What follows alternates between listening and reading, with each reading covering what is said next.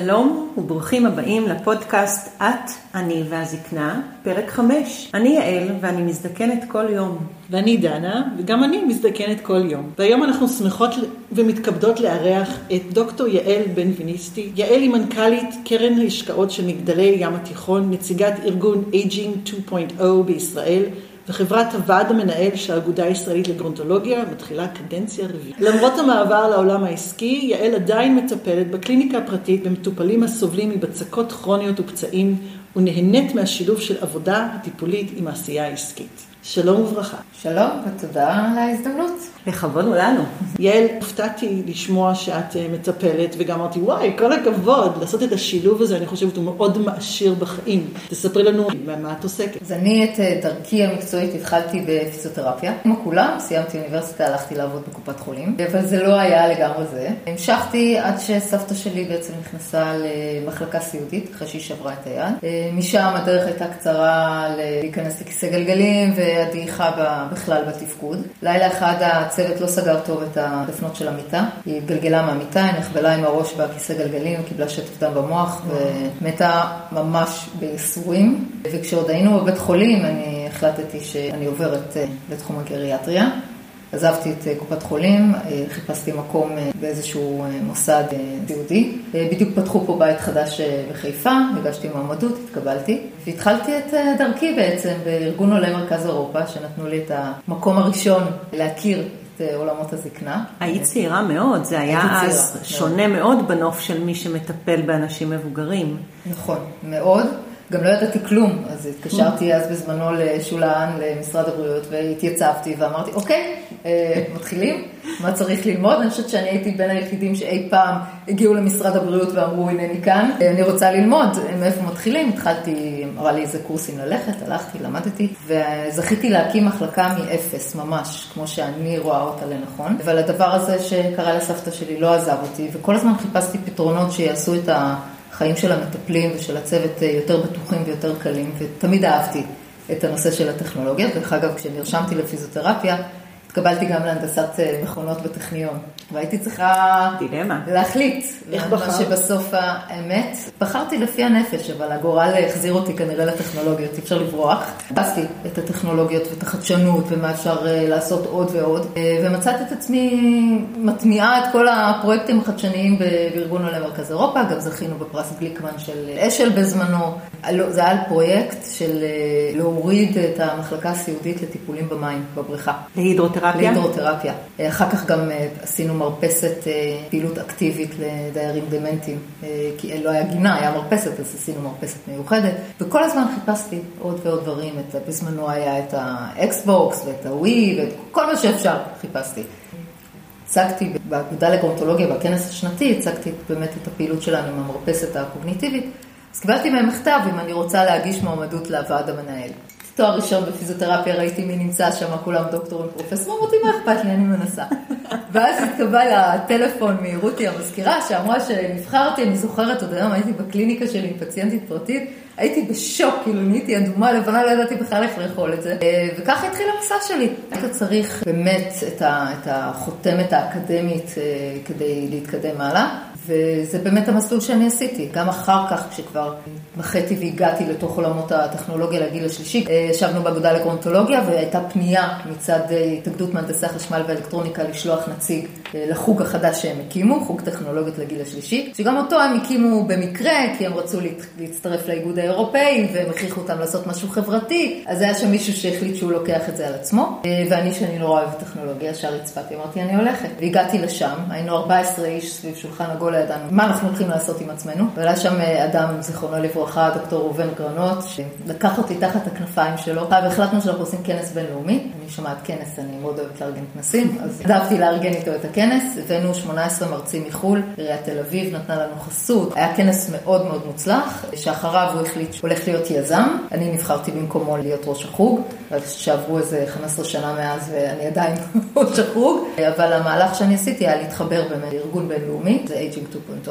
אנחנו היום חיברנו את החוג הזה עם הארגון ואנחנו מייצגים אותו פה בישראל. שמה הוא מביא הארגון הזה בעצם? איזה חדשנות או אמירה או משהו שאנחנו לא מכירים פה? זה בעצם 130 מדינות וכל הזמן רק הולך וגדל וגדל. כל מדינה יש לה נציג, לפחות אחד, שמתעסקים בטכנולוגיות בגיל שלישי. וכל הזמן יש שיח ויש החלפת רעיונות והחלפת סטארט-אפים. ואם רוצים להתפתח, אה, לצאת לחו"ל ולדעת מה התחרות שלך שם, ואם זה מתאים או לא מתאים, אז זאת הבמה לקבל באמת את הפידבק מנציגים אה, בינלאומיים. והחוג הזה התחיל ב-14 איש סביב שולחן עגול, והיום הוא כבר ב-1400 איש מכל אה, קצווי העשייה. איזה בעלי מקצוע או מה התחומים שנכנסים? יזמים, מהנדסי חשמל, מהנדסי אלקטרוניקה, אנשים שעובדים עם אנשים מבוגרים, משרדי ממשלה, עיריות, בתי אבות, דיורים מוגנים, הכל. כל מי שמתעניין בעצם בתחום של טכנולוגיות בגיל שלישי, זה הבית שלו. איך אנחנו ביחס לעולם? לא רע בכלל, אני חושבת שתמיד היינו מבחינת היזמות אה, מובילים. זה לא שאין במקומות אחרים אה, יזמות, אבל הסטארט-אפים שיוצאים מישראל הם מאוד איכותיים.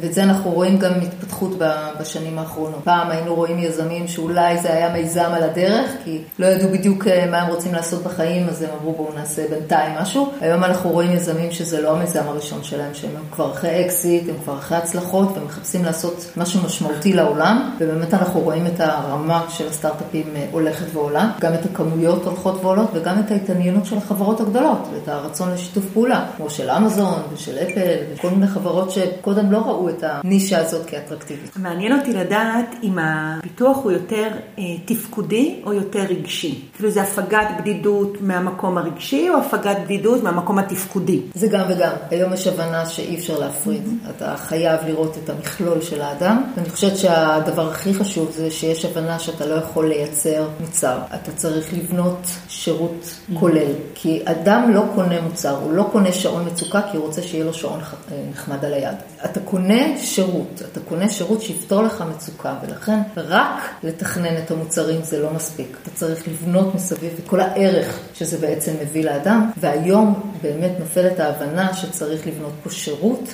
ולכן אנחנו גם רואים יותר ויותר חברות שמצליחות להתרומם, כי הן לא נשארות בתוך הנישה של המוצר עצמו, הן מתחברות ויוצרות שירות בעל ערך ללקוח. בהקשר של העולם, יש איזושהי תפיסה כללית שמיפן תבוא הבשורה, כי היפנים יש להם את תוחלת החיים הארוכה ביותר, ומעט מאוד אנשים שמטפלים ב, ולכן מבחינת הנושא של רובוטים למשל, הם מפתחים את הדברים הכי מתקדמים וכדומה. אז יש להם את הפארו, שהיה הדמות הרובוטית, זה נראה כמו כלב ים, ומאוד הצליח, אפילו יש לזה הוכחות מדעיות שיש לזה אפקט גופני פיזי משמעותי. מה את יודעת על התפיסה הזאת שמיפן תבוא הבשורה? אני חושבת שלא, כי כשמדברים על, על אוכלוסיית בני הגיל השלישי, אי אפשר לנתק אותם מהמכלול התרבותי ומהתפיסות עולם שלהם. והתפיסות עולם שיש ביפן והרקע התרבותי והמוכנות לאמץ רובוטים היא שונה מהעולם המערבי. אנחנו רואים גם את החיות הרובוטיות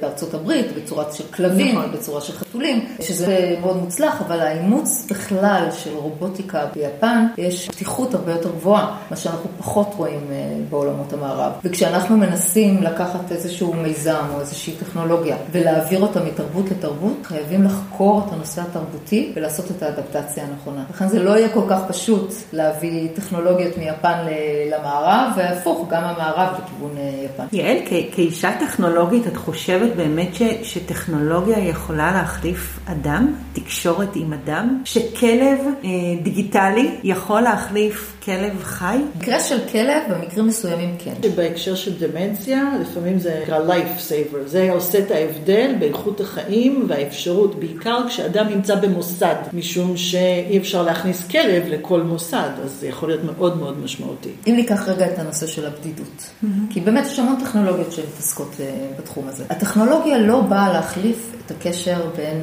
אדם לאדם, בין בן לאימא, בין נכד לסבתא או בין אה, סבתא לנכדה. הטכנולוגיה באה לתת מענה לרגעים שהאדם נמצא לבד. אנחנו לא יכולים לבקר את סבתא 24/7. אנחנו באים, זה מסתיים ואנחנו הולכים. מה קורה עד הפעם הבאה? למה שהאדם ירגיש בודד בין ביקור לביקור? בדיוק לפה נכנסת הטכנולוגיה. היא נותנת את הפלטפורמה להמשיך להיות בקשר, להמשיך להיות באינטראקציה, להמשיך לשאול מה נשמע, להמשיך את כל הביקור הזה, גם כשפיזית אנחנו לא נמצאים אחד ליד השני. למה יצא כזה שם רע לבדידות? אני חושבת שיש חוסר הבנה בין mm-hmm. מה זה בדידות למה זה בודד, לבד. ל- להיות לבד, לעובדה שיש אנשים שהם מבחירה וטוב להם עם הדבר הזה, שזה איזושהי הבניה חברתית שאנחנו הלבשנו, סוג של פטרוניות, כמו שעשינו על הרבה דברים אה, בעולמות. הזקנה, אבל גם לקחנו פטרוניות שלא טוב להיות לבד. ויש הרבה אנשים שיודעים למלא את החלל הזה בעצמם, והם לא צריכים כל כך הרבה חברים ועיסוקים מסביב. הם יודעים להעסיק את עצמם יפה מאוד, ודווקא כשאתה מלביש ואתה אתה גורם להם אי נוחות בזה שטוב להם. ושוב, צריך לשאול כל אדם אה, לצרכים של עצמו, ולא להחליט בשבילו. הנושא הזה של אה, לקחת פטרוניות ולדעת מה טוב בשביל, הוא מאוד בעייתי. אני חושבת שגם הרבה פעמים הבדידות מניעה אותך לפעולה.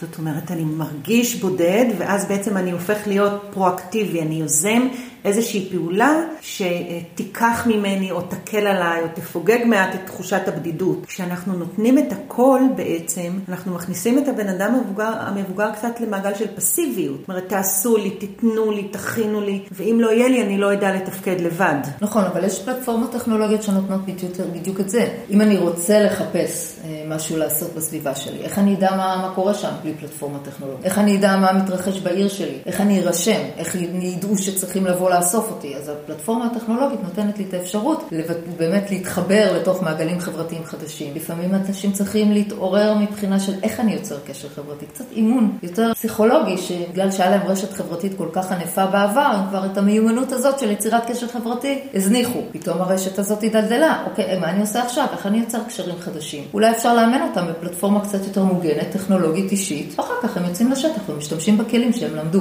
בהקשר של התקופה שאנחנו חיים בה עכשיו, האם ראית איזה שהם שינויים ברמת כמות או דברים שיוזמים ומתחילים שימוש בפלט, בפלטפורמות הקיימות? זה הזניק, כמו שאנחנו שומעים, להרבה דברים אחרים? אז קודם כל זה הזניק. ראיתי הרבה יותר חברות בתקופה של הקורונה, אם אני משווה את זה לתקופה הקודמת שנה שעברה. אני חושבת שהמוכנות של בני הגיל השלישי לבדוק טכנולוגיה ולאמץ טכנולוגיה בכל העולם, מסקרים שנעשו כמובן לא רק בישראל, היא עלתה. כי אנשים הבינו שהפלט... שהטכנולוגיה יש לה פוטנציאל לשפר את איכות החיים. זה כבר לא מותרות, זה כבר צורך יומיומי. והם היו הרבה יותר מוכנים, הרבה יותר פתוחים להתנסות, ויותר חשוב, להיכשל ולנסות עוד פעם. אנחנו גם אומרות גיל שלישי, אבל זה כאילו, זה טווח גילאים עצום. ואני מאמינה שכל גיל דורש או ככה אה, מבקש את הטכנולוגיה שלו. אם יש טכנולוגיה של בני 65, הם שוחים בה בדיוק כמו כל אה, בחור צעיר או בחורה צעירה. יש אולי את גיל הזקנה המופלגת של 85, הם צריכים טכנולוגיה שונה לחלוטין. נכון. על אותם צרכים. והסוד הוא בעצם לקחת מוצר וליצור אותו כפלטפורמה שתהיה טובה לכולם. כי הדבר האחרון שאנחנו רוצים זה ליצור מוצר שיהיה עליו סטיגמה זה לזקנים בלבד. כי את זה אף פעם לא נקנה, כי אנחנו אף פעם לא זקנים, אז בשביל מה אנחנו צריכים את זה? אבל אם אנחנו לוקחים סמארט וואץ', ואנחנו יודעים שהוא סמארט וואץ' שמתאים לגיל 16, לגיל 40 ולגיל 80, פשוט אתה קונה חבילה אחרת שמתלבשת עליו. אז אין את הסטיגמטיות של עיצוב מיוחד לגיל השלישי, ואין את הסטיגמה של זה מוצר שמתייג אותי כמישהו שנזקק וצריך למשהו מיוחד. ואני יכול ליהנות מכל הפוטנציאל שהטכנולוגיה הזאת יכולה לתת לי. יותר עם הפנים לטכנולוגיה לגיל השלישי. זאת אומרת, ראה שעם הקורונה גם החברות שמציעות את הטכנולוגיות עשו איזשהו, לא אגיד כברת דרך, או נכונות יותר לבוא לקראת הצרכנים, או מש- המשתמשים, המשתמשי הקצה. בין אם זה שיש עכשיו וידאוים ביוטיוב, אה, או כל מיני PDFים שאפשר להוריד, איך להפעיל את הזום, שהיה מאוד מאוד משמעותי, ורק לפי זה אימא שלי הדפיסה את זה, ואז יש לה את זה מול העיניים, והיא יכולה להשתמש. גם לפני זה אולי יכלה להשתמש, אבל זה לא היה קיים. ופתאום יש איזשהו, אוקיי, זה הטכנולוגיה, היא מיועדת לכולם, בואו נמצא גם איך באמת להנגיש את זה בצורה טובה יותר, בהתחשב בכך שחלק מהאנשים קשה להם. שזו האדפטציה. נכון, בדיוק, נכון. גם כל החברות הגדולות פתאום גילו את השוק הזה שהזניחו עד היום. אוי, יש פה שוק מאוד גדול, פוטנציאל מכירות מטורף, והתחילו באמת לפנות, ואני מאוד שמחה סוף על הפניות האלה,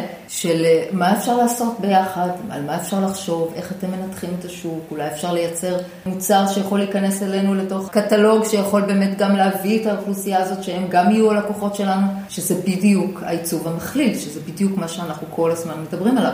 בואו ניקח את ליין המוצרים שלכם, פשוט נעשה לו אדפטציה לגיל המבוגר, הם יכולים ליהנות כמו כל אחד אחר ממה שיש לכם להציע. תני לנו דוגמה. אם אנחנו מסתכלים על ארצות הברית, אוקיי. הסמארט ספיקרס, הרמקולים החכמים, אמזון, אלקסה, הם היום יצאו עם אמזון קר, שזה אלקסה שמיועדת לטיפול באוכלוסייה המבוגרת, ויש לה ממש פיצ'רים בפנים, שעוזרת או למטפל העיקרי או לבן משפחה או לחברת כוח האדם שמספקת את הטיפולים הביתה, לנהל את מערך הטיפול של האדם בבית, דברים שלא היו קיימים. מה אבל- למשל היא עושה, אלכסה קר? קודם כל צריך שם אבטחת מידע רפואי בתוך, העניין הזה, אבל היא יודעת גם לתזכר לתרופות, היא יודעת גם לנתח voice, היא יודעת אה, להתחבר לתוך התיק הרפואי שלך ולתת לך הנחיות בהתאם למה שצריך. היא יכולה לחבר אותך החוצה, אלכסה תחברי אותי ל- כן. לבת שלי לשיחה, או... כן? וזה רק הולך ומתפתח, המסלול הזה. איך אנחנו נזדקן, יעל? באיזה עולם אנחנו נהיה זקנות? אנחנו לדעתי נהיה בעולם הרבה יותר נוח ממה שיש לנו היום. אני מאוד מקווה שאנחנו נזכה להיות בדור שיראה את הרכבים האוטונומיים ולעולם לא נרד מההגה בעצם, כי זה משהו שייתן עצמאות לאנשים אה, לטווח הרבה יותר ארוך ממה שקיים היום. ואפרופו, לא חשבתי על זה עד שאמרת את זה, ואת צודקת, זה יכול לעשות מהפך מאוד משמעותי. זה אחד הקשיים, המשברים הקשים ביותר שאני נכון. פוגשת אצל אנשים מבוגרים שלוקחים להם את האוטונומיה. זה ממש משבר של להיות או לחדול. לקחו לי את הידיים ואת הרגליים. למרות שאני חייבת להגיד, חשבו שזה יבוא הרבה יותר מהר. זה לוקח יותר זמן ממה שחשבו. ובסדר, אבל אני מקווה שאנחנו אנחנו. בדור הזה. גם הנושא. של אה, גישות מה- מהבתים החוצה, אה, אני מקווה שהדבר הזה ייכנס כסטנדרט בכל מקום. שלא יקרה מצב שאדם חי בקומה שלישית ואין לו דרך לרדת. שצריך אישור של כל השכונה כדי אה, לעשות איזשהו אמצעי נגישות אליו. עכשיו, בהתחדשות העירונית אה, יחשבו על זה מראש. הנושא המכליל של באמת לאפשר לאנשים אה, לצאת מהבית אה, בצורה קלה. שבעצם, כאילו, אם אנחנו חוזרות לזה, זה גם סוג של טיפול בבדידות. זאת אומרת, כי מי שנמצא בבית בקומה שלישית ולא יכול לרדת, מן הסתם יהיה בודד יותר מאותו בן אדם שיכול לרדת מהבית עם או בלי מעלית, אבל יכול כן לצאת החוצה לסביבה. וואו, זה מרתק. כן, ואני מאמינה שלא ירחק היום שלכולנו יהיה איזה סמארט ספיקר כזה בבית. בצורה זו או אחרת, עם עיניים או בלי עיניים, זה לא משנה, אבל uh, הוא ייצור, הוא ייזום את התקשורת איתנו. זה לא יהיה מכשיר פסיבי כמו אלכסה, שאתה אומר לו, היי אלכסה, תפעיל את האור, תשמיע מוזיקה, אלא הוא ייזום את, ה, את השאלות והוא ינתח את התשובות ויהיה מין שיח כזה. אני חושבת שזה אה, גם. יכול לשפר את מערכת היחסים בתוך התא המשפחתי. זאת אומרת, לא אני צריכה להתקשר לאימא שלי ולהגיד לאימא, "ת- את זוכרת לקחת כדורים, או אימא, למה לא התקלחת, או החלפת בגדים, אלא יש לי outsourcing, שבעצם עושה את התפקיד, ולי נשאר רק המקום הנעים והנחמד והעוטף והאוהב עם אימא שלי, בלי החילופי תפקידים, כמו שאנחנו מדברות על זה הרבה, דנה, נכון. לכאורה. אז אני רוצה לשאול, אה, באמת יש לי כמה שאלות. בקרן שאת מנהלת, מה, מה עוסקת הקרן? מה היא עושה? מה את עושה? קודם כל, קרן, אה, קרן היא הקרן היחידה היום, גם הראשונה וגם היחידה בישראל שמשקיעה בטכנולוגיות לגיל השלישי, ואני חושבת שעצם ההקמה שלה נתנה חותמת איכות שלא הייתה קודם על כל עולמות הטכנולוגיה לגיל השלישי. זה שינה את המעמד גם של ישראל כלפי העולם, אבל גם של העולם תוכן הזה בתוך ישראל, בתוך עולמות היזמות, מקצה לקצה. אם קודם רק דיברנו שצריך וצריך, אז בא מישהו ואמר, זה מספיק טוב כדי שנתחיל פה. וזאת הייתה אמירה מאוד חשובה שהקפיצה את התחום. מה אנחנו עושים? אנחנו בעצם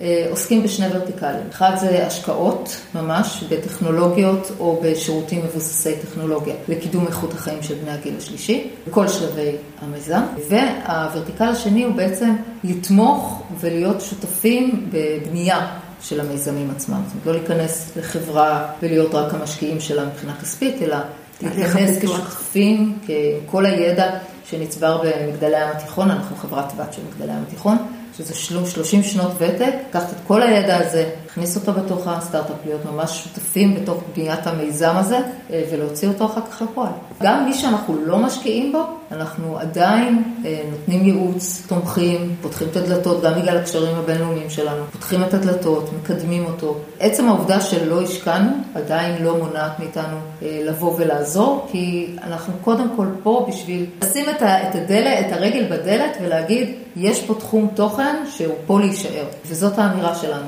גם כלפי אה, הרשות לחדשנות או כל יזם הייטק אה, פה בישראל וגם כלפי העולם. נקודת המבט שלי, את אישה מופלאה. התחלת מקצוע טיפולי.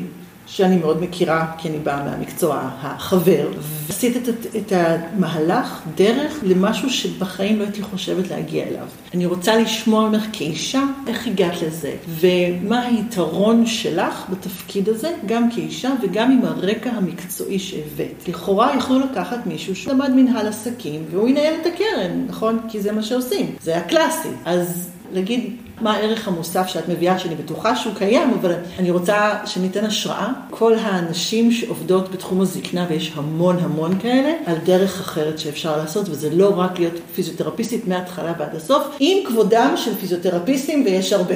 קודם כל אני עדיין מחזיקה קליניקה פרטית. נכון.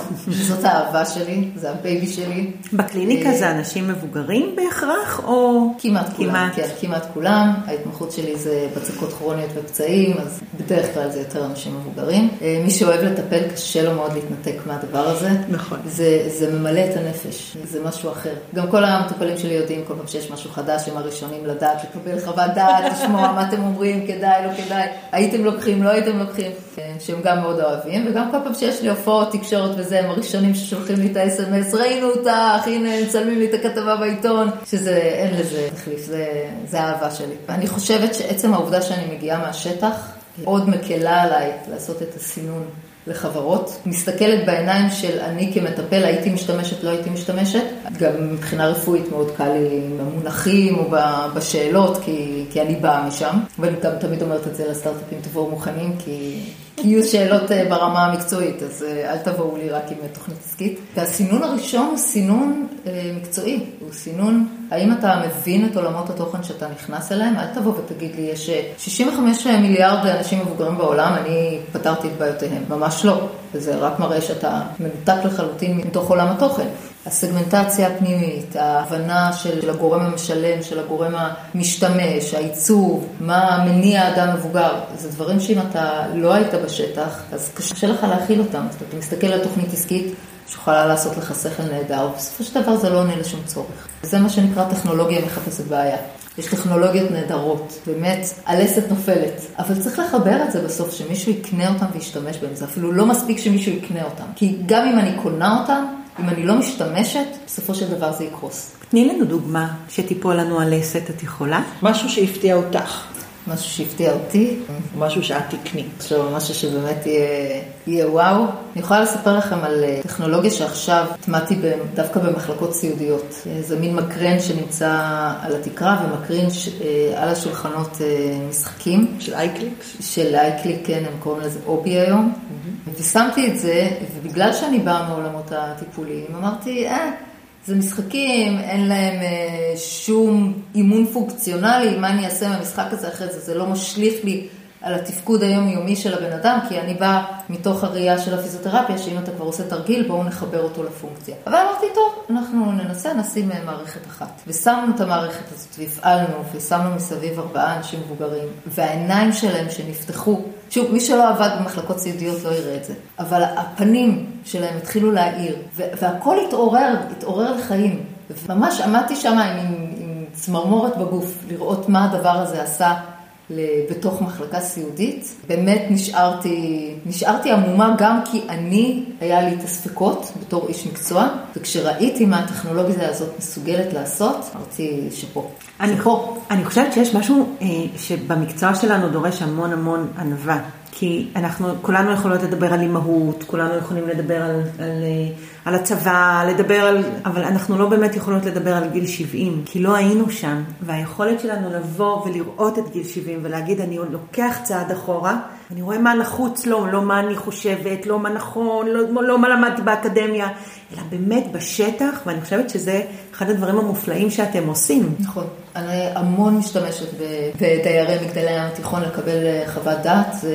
יש לנו פה באמת מתחת לידיים את, אה, את אוכלוסיית היעד. מיקוד.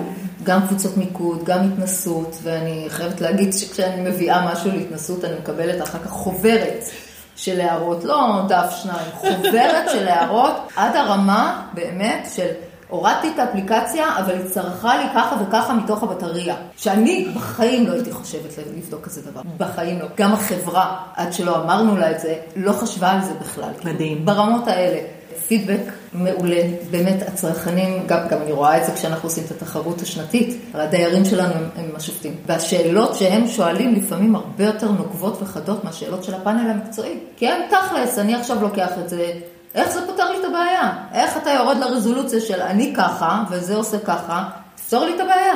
זה מדהים לראות את זה, מדהים. אז מה יש בקנה שיהיה הדבר הגדול הבא, או שאת לא יכולה לדבר על זה? יש כמה דברים. ספרי לנו.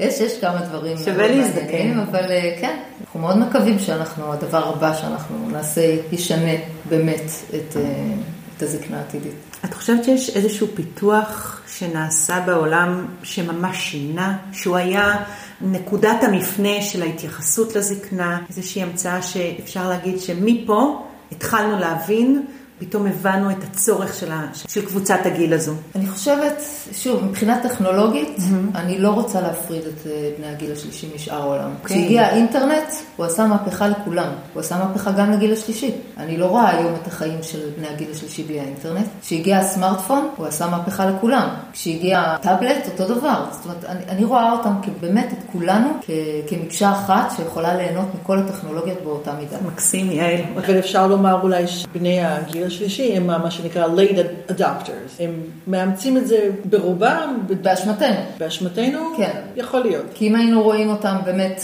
כקבוצת אה, צרכנות משמעותית, אז היה יוצא מוצר שמתאים מוגמר. לכולם מראש. אומרת, זה רק המיתוס- אשמתנו. אוקיי, זאת אומרת, המיתוס הזה של זקנים אין להם עניין בטכנולוגיה, הוא מיתוס לכל דבר ועניין, הוא לא מבוסס. לגמרי לא. בזמנו קראתי שבעצם זה פונקציה של מוטיבציה. שמה שיש לאדם מוטיבציה, בין הוא בכל גיל, הוא ירכוש, הוא ילמד את המיומנויות האלה. ומה שאין לו מוטיבציה, אז הוא לא יעשה את זה. וזה גם נכון לנשים זקנים, שאם יש לי מוטיבציה, ולכן אנחנו רואים את זה בעיקר, מה שעכשיו נקרא טלרפואה.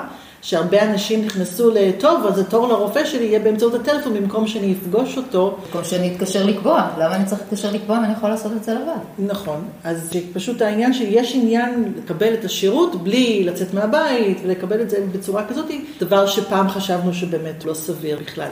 בזמנו אבא שלי אמר לי שבשביל מה ללמוד על הסמארטפון? עד שהוא ילמד את הסמארטפון כבר יגיע הדבר הבא, אז הוא לא מטריח את עצמו, כי עד שהוא למד להשתמש בפקס כבר הגיע דואר אלקטרוני, ועכשיו יש דואר אלקטרוני, כבר עברנו לסמארטפון ווואטסאפ וזה מעצבן אותו. הוא כבר למד עם הזמן, ולא הייתה לו ברירה, הוא נכנס לזה בטח עכשיו, אבל אני נורא מבינה אותו, שהקטע של השינוי הוא יחסית מהר, שעד שכבר רכשת משהו, וכן אבא שלי הוא מה-late adapter בשנים האחרונות, אבל עד שהוא למד משהו אחד, אז כבר למה להשקיע וללמוד עוד משהו, כי עד שאני אלמד אותו, יבוא הדבר הגדול הבא. אבל אני יכולה להגיד את זה גם עלינו. עד שלמדנו סוף סוף להסתדר באינסטגרם, מחר בבוקר יבוא משהו חדש. יש טיק טוק שמעתי. כן, זה כבר ישן. אה, כן, אבל זה נורא, פער טכנולוגי תמיד יהיה. זה העניין של המוכנות להתנסות, ויותר חשוב, המוכנות להיכשל ולהתנסות עוד פעם, או להתנסות במשהו אחר. ואני חושבת שפה היה השינוי. אם פעם אדם מבוגר היה מנסה טכנולוגיה ונכשל, הוא היה מאשים את עצמו. הוא היה אומר, אני לא מספיק אה, טכנולוגי, אני לא מספיק מודרני, אני לא יכול ללמוד דברים חדשים. והיום, כשהוא מאמץ טכנולוגיה והוא נכשל, הוא אומר לעצמו, הטכנולוגיה הזאת לא מספיק טובה, אני אנסה משהו אחר. אבל גם המיתוג מלכתחילה היה זה של העולם של הצעירים. אז אם מלכתחילה אומרים לי שטיקטוק זה של צעירים, אז איך אני כסבתא? מחפשת. כן.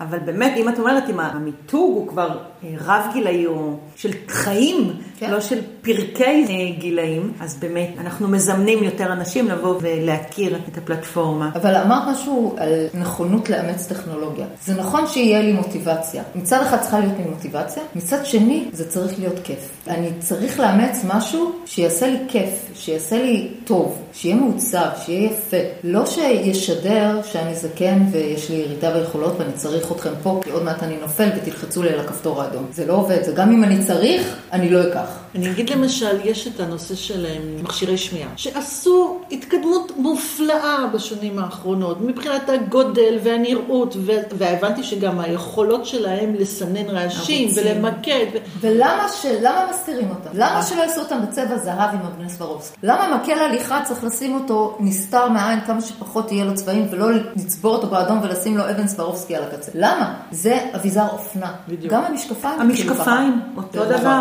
נכון. והיום אתה חושב שאתה קונה משקפיים, זה מגיע מדוגמנית. זה עניין של מיתוג. היום האירבגס למשל, עשו לנו שירות נהדר. כן. האירבגס הם אדומים, האירבגס הם בצבע זהב, והיא לא ירחק היום שהמכשירי השמיעה יראו ככה. ושיפסיקו לה- להסתיר אותם, כי בינינו רואים, זה לא נסתר מהעין. אז אם זה כבר לא נסתר, בואו נהפוך את זה לאביזר אופנה. ולא צריך להתבייש, להפך, אני חושבת שאדם שרוצה להיות חלק אה, מהחברה ושם מכשירי שמיעה, כאילו, איפה בדיוק הבעיה? אני חושבת שגם אין הרבה הבנה למה המשמעות של להפסיק לשמוע. זאת אומרת, הרבה אנשים לא מבינים את ההשלכות של... עד שזה מגיע אליהם. נכון. אבל זה באמת עניין של מיתוג. וצריך לעבור פה מהפכה שלמה בנושא הזה. אז בעצם חלק ממה שהחברה עושה, או מה שהקרן עושה, יש בזה איזשהו חינוך של השוק, של המשווקים. של המשווקים, של המעצבים, אני אישית מרצה בבית ספר לאדריכלות ובבית ספר לעיצוב אפליקציות, כי אני רוצה שהאפליקציה תהיה מונגשת, וזה מתחיל מהגודל והצורה של הפונט ועד הקונטרסט של הצבעים, ומה קורה כשלמישהו יש בעיות ראייה, איזה חלק מהמסך הוא מאבד, כדי לא לשים שם בדיוק את הדברים הכי חשובים. גם לא להגחיך את זה, נכון יעל? אני חושבת שהרבה מאוד אנשים מבוגרים מדברים על זה שמחזירים אותם להיות שוב ילדים. זאת אומרת שההתייחסות היא נורא מקטינה ומגחיכה. ו...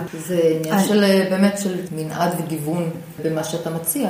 בסך הכל הטכנולוגיה היא פלטפורמה. פה יש לך מגוון שלם של אוכלוסייה. כמו שאת לא תציעי לילד בן שלוש מוצר שאת מציעה לילד בן 17. אותו דבר אנשים מבוגרים. מה שמתאים לאדם בן 65 לא מתאים לאדם בן 95. וזה בסדר. יש את הפלואו הזה, נכון? של לשמור כל הזמן בין התסכול לאתגר. כל הזמן לשמור על המתח הזה של זה קצת קשה, אבל הנה אני מסוגל, קצת קשה, אבל הנה אני מסוגל, ולא לחוות את חוויית התסכול של אני כבר לא יכול, זה לא מצליח. כן, אבל שוב, להיות ילדים כבר היינו. אבל אף אחד מאיתנו לא היה עדיין מבוגר, אז אנחנו קשה לנו לצפות את התגובות שלנו כשנהיה שם. אז אנחנו מסתמכים על האינטואיציה שהיא לא תמיד נכונה, ולכן צריך לערב את האנשים המבוגרים במצבים האלה. להשתמש בידע ובפידבק שלהם, ליצור מוצר שיצליח. אני רוצה להתייחס רגע למחסומים אחרים, שלא רק תפיסה גילנית או המיתוג של העניין. יש אה, מחסומים פיזיים של אנשים שגרים בכפר, או לצורך העניין ביוקנעם, ואין להם קליטה טובה. אה, יש בעיות, אה, בו- אם אין וי-פיי אני לא יכולה לקבל אס.אם.אסים, ואני בטוחה שיש את זה בעוד מקומות בארץ. אני יודעת בארצות הברית שיש הבדל מאוד משמעותי בין האזורים של העיר לבין האזורים הכפריים מבחינת זמינות של האינטרנט, וזה מאוד מאוד משמעותי, בטח בכל העולם השלישי. אז דבר אחד זה באמת המחסום של איך מתגברים, וככל שאנחנו נעשים יותר טכנולוגיים, יש לנו מחסומים שכרגע עוד לא מצאנו את הדרך להתגבר עליהם. זה נכון, דרך אגב, לכל שכבות הגיל. כן. אם אין אינטרנט לאדם הזקן, גם אין אינטרנט לילד בן ה-16. נכון. וגם יש לנו, לצורך העניין, יש לנו אוכלוסיות או מגזרים בארץ, ששם הטכנולוגיה, יש התנגדות אקטיבית, או אפילו פסיבית בכל הגילאים. אז אני מוטרדת במיוחד מה העניין של זקנה ואיך זה לא מגיע אליהם המידע. אנחנו נורא רוצים שיגיע אליהם ויכול כל כך להעשיר אותם. וזה מחסומים שאני רואה עוד 20 שנה שלכאורה עוד יהיו שם. עדיין, איך נתגבר עליהם? אין לי תשובות לזה. אני חושבת שגם. גם האוכלוסיות האלה הבינו שהטכנולוגיה, יש לה פוטנציאל באמת להפוך להם את החיים ליותר קלים. אפשר לשים את המחסומים וההגנות שהם מדברים עליהם ולא לחשוף את כל התכנים, אבל תוכן מסוים או שירות מסוים יהיו מוכנים לאמץ, אם הוא מספיק מוגן ומספיק ממוקד, יאמצו את זה גם בקרב אוכלוסיות שנמנעות אינטרנט אה, חופשי ורחב, כמו שאנחנו משתמשים. זה יגיע, כי קשה מאוד לעצור את הקדמה. קשה מאוד לראות מה קורה בעולם ולא להתחבר לתוך המגמה הטכנולוגית הזאת. מהפכה תעשייתית כן. הבאה, אה, עברנו כמה בעולם, אה, אף אחד לא נשאר מאחור, אף אחד לא נשאר בלי חשמל, אה, אף אחד לא נשאר בלי מכונות, אז גם אף אחד לא יישאר בלי טכנולוגיה בסופו של דבר. כמה שאתה מנסה לא לחשוף ולא להיות מתוך, בתוך הזרם הזה ולא לקבל את כל המידע שבחוץ, אתה תסנן אותו, אתה תדאג להגנות הנכונות, אבל בסופו של דבר אתה תשתמש בו. אני רוצה לשאול, דווקא אם יש כאן גם סיכון בכל העולם הטכנולוגי, בכל הקדמה, לי זה נראה שאנחנו הופכים להיות בבועות, בועות, בועות, ואם פעם, זאת אומרת, אני חושבת על אותו אדם שפעם היה צריך לצאת לקופת חולים בשביל לפגוש את הרופא, ואז הוא כבר פגש חברים, ואז הוא כבר בדרך קנה תפוז, ואז הוא כבר קנה אולי זר פרחים, ואז הוא חזר הביתה, לאותו אדם שבעצם הקדמה כל כך מקלה עליו במרכאות, שהוא כבר לא צריך לצאת מהבית. היא פחות מוטרדת מזה שאנשים לא יצאו מהבית, האדם הוא יצור חברותי, ולכן מי שמחפש את הקשר ואת החברה, הוא ישתמש בטכנולוגיה כדי למצוא את המקומות הנכונים שבהם הוא יכול להשתלב, הוא יקום והוא יצא. יותר מדאיג אותי שמירת הנתונים, זה דבר שיותר אה, מלחיץ. אנחנו ראינו איך היום הטכנולוגיה, כל מיני חברות גדולות, הם משתמשים בנתונים הגדולים ומעצבים את דעת הקהל, ומשתמשים בהם ויוצרים טרנדים, זה מין גלגל כזה שמגלגל את עצמו, ככל שאתה משתף יותר, הם מעצבים יותר את התודעה שלך, אתה עוד יותר משתף, הם עוד יותר מעצבים, הם שולטים ממש במה שקורה בעולם, זה לא שקורה בצורה גלובלית, צריך לעצור אותו וצריך להבין אותו ולשים עליו אה, מגבלות. אה, היום התחילו לעשות את זה. יש יתרונות גדולים בשיתוף data. מצד שני, אני לא רוצה שנאבד את האינדיבידואליות. גם כשכבר שמים אותך בתוך cluster של דומה ל, שלא ישכחו שעדיין אתה, אתה בכל זאת unique בתוך הדומה ל, ושלא נאבד את זה לגמרי. כל אחד יש לו אחריות אישית, לקחת את הטכנולוגיה ולאמץ או לא לאמץ, ועדיין לשמור על האני עצמי שלך ועל הרצונות שלך. אתה חושב שצריך לדאוג לכל זה? לא. לא, זה לא מדאיג אותי. כן מדאיג אותי ההונאות, הונאות ברשת במיוחד, גנבת זהויות, גנבת כרטיסי אשראי, וצריך לשמור, לחוקק חוקים שיגנו. יעל, עם איזה משפט אנחנו מסיימות את המפגש המרתק הזה? אז אני בחרתי משפט, לא שיר, אלא משפט אחד, שזה מפני שיבה תקום. אני חושבת שהוא דו-משמעי, והוא מסכם את הכל. מצד אחד הוא מדבר לדור הצעיר, שהוא חייב לעשות מעשה. לא רק לכבד בלב, אלא באמת לקום ולעשות משהו עבור הגיל המבוגר, אבל מצד שני הוא מדבר לגיל המבוגר. כי הוא אומר, אם לא תקום, אז השיבה תבוא. כדאי מאוד שתקום ותהיה פעיל ותעשה בשביל עצמך, אף אחד אחר לא יעשה את זה בשבילך. ולא משנה בין כמה אתה. תתעוררו. זה רעיון מצוין. לא חשבתי על זה קודם, ואני מודה לך על ההערה הזאת. תודה רבה, יעל, היה לנו מאוד מעניין. כל מי שמתעניין טכנולוגיות, קודם כל יצטרף לחוג טכנולוגיות לגיל השלישי. אנחנו קיימים במיטאפ, אתר אינטרנט שמרכז בעצם קבוצות עניין, אז להתחבר אלינו. ואם יש שאלות, המייל שלי תמיד זמין, הוואטסאפ שלי עוד יותר זמין. כל מי שרק מתעניין, מחפש איזשהו מוצר, לא יודע אם קיים, לסבתא שלו, לדודה שלו, לא משנה למה, אנחנו תמיד נשמח אה, לפרגן לחברות ישראליות. ומי שיש לו איזשהו רעיון ורוצה לבחון אותו, הדלת תמיד פתוחה, עם השקעה, בלי השקעה. אנחנו פה בשביל שהתעשייה הישראלית תהיה המובילה בעולם. זאת המטרה שלנו. אמן. אז תודה רבה. תודה, יעל. ניפגש בפעם הבאה.